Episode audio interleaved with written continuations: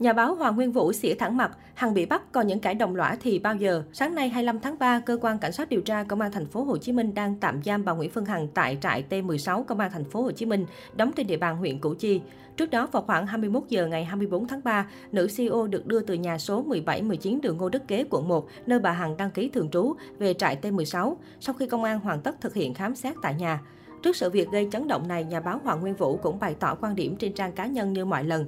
Theo đó, anh cho rằng Hằng bị bắt còn những kẻ đồng lõa thì bao giờ.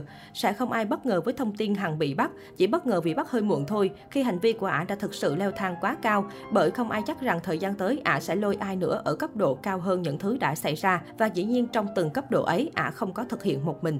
Còn một tá những khách mời, có khách mời một lần và có khách mời nhiều lần, kể cả người mang tiếng biết luật như cái y tiến sĩ luật kia, ngồi tâm đắc hả hê thỉnh thoảng bồi thêm dăm câu ba điều trong những lần ả thực hiện hành vi và cả cái gã chồng ả nữa. Trong đó không ít lần đi quá lằn ranh cho phép, như gần đây nhất lôi chủ tịch Ủy ban nhân dân thành phố Hồ Chí Minh ra chửi bới tru tréo, hay tiến sĩ này cũng gật cù cùng, vậy chẳng đồng lõa thì là gì? Đã bao lần rồi, từ lôi một người đã khuất như ca sĩ Phi Nhung ra mắng mỏ nhức móc nhục mạ khiến không ít người có lương tri không tưởng tượng nổi. Tay tiến sĩ gật gù tâm đắc, lôi trẻ em ra xúc phạm bạo hành lời lẽ như khẳng định đứa bé lai tạp, rồi cả đám cười hố hố. Những hành vi đồng lõa ấy còn quá hơn tội ác.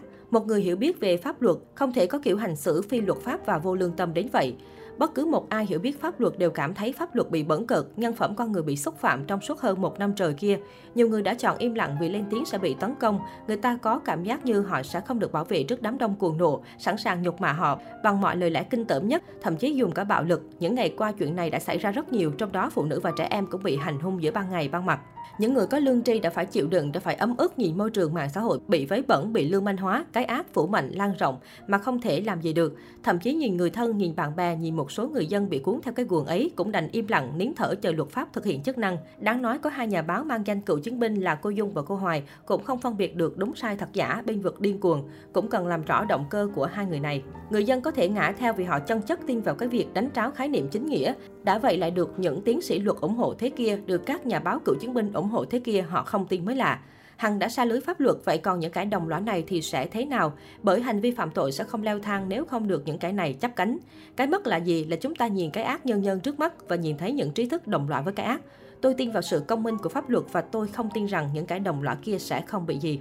Nhiều người đánh giá rằng không hiểu tại sao và không biết căn cứ vào đâu mà bà Hằng cho phép mình nhân danh cái gọi là thế thiên hành đạo để mạt sát tấn công nhiều công dân tổ chức cơ quan nhà nước với những cái mà bà cho là chứng cứ do tự tìm kiếm thu nhặt được.